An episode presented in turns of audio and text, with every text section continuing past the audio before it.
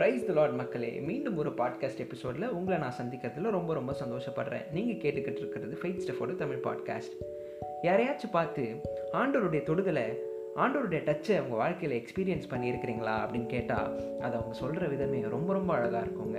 It was awesome it was life changing it was glorious அப்படின்னு சொல்லிட்டு வார்த்தைகளை அடுக்கிக்கிட்டே போவாங்க. ஆமாம் ஆண்டவருடைய தொடுதல் சாதாரணமான விஷயம் இல்லைங்க. இன்றைக்கி நாம் பார்க்க போகிற ஸ்கிரிப்சரில் ஆண்டவர் ஒரு குருடனை தொடுறாரு. ஒரு தடவை இல்லை ரெண்டு தடவை தொடுறாரு. அதுக்கான காரணம் என்ன அப்படின்னு படித்து தெரிஞ்சுக்கலாம். வேக வேகமாக பைபிள் எடுத்து மார்க் எழுதின சுவிசேஷம் எட்டாம் அதிகாரத்தை திருப்பிக்கோங்க.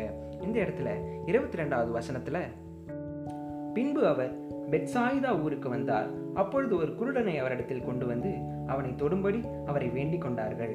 அவர் குருடனுடைய கையை பிடித்து அவனை கிராமத்துக்கு வெளியே அழைத்து கொண்டு போய் அவன் கண்களில் உமிழ்ந்து அவன் மேல் கைகளை வைத்து எதையாகிலும் காண்கிறாயா? என்று கேட்டார்.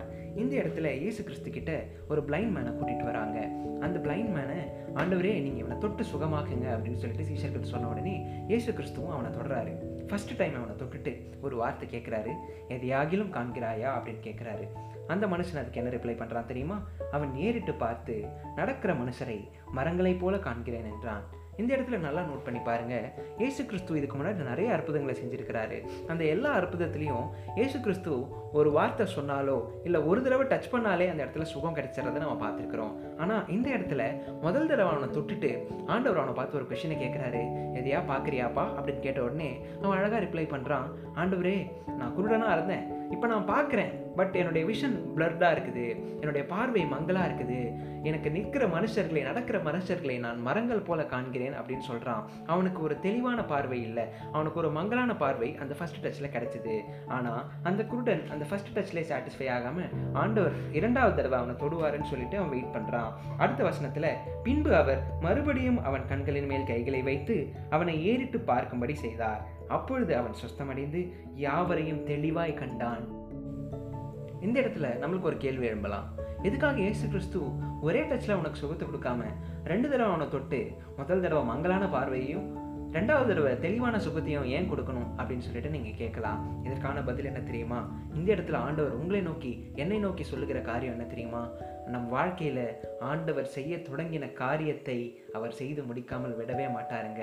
அவர் ஒரு காரியத்தை செய்ய ஸ்டார்ட் பண்ணிட்டாருன்னா அது எவ்வளோ டிலே ஆனாலும் நம்ம சாட்டிஸ்ஃபை ஆகாமல் ஆண்டவருக்காக வெயிட் பண்ணும்போது ஆண்டவர் அந்த காரியத்தை செஞ்சு முடிப்பார். நம்ம செய்ய வேண்டியதெல்லாம் ஆண்டவர் மேலே நம்ம விசுவாசத்தை மட்டும் வைக்கணும். ஒருவேளை அந்த குருடனான மனிதன் ஆண்டவர் அவனை ஃபர்ஸ்ட் டைம் தொட்டு அவனுக்கு மங்கலான பார்வை கிடைச்ச உடனே எசப்பா சின்ன வயசுலேருந்து நான் குருடா இருந்தேன். ஆனால் இப்போதைக்கு எனக்கு ஏதோ கொஞ்சமாச்சு தெரியுது. இருக்கிற வரைக்கும் சந்தோஷம். இதுவே எனக்கு போதும் அப்படின்னு சொல்லிட்டு அவன் நடைய கட்டிட்டு கிளம்பியிருக்கலாம். ஏசு கிறிஸ்துவும் அவனை பார்த்து ஓகேப்பா well I made much better உன் வழியை பார்த்துட்டு போ.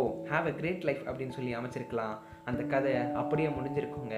ஆனால் அந்த இடத்துல ஆண்டவர் செஞ்ச காரியம் இன்னை வரைக்கும் பேசப்படுதுன்னா அதுக்கு ஒரு நோக்கம் இல்லாமல் இருக்காது.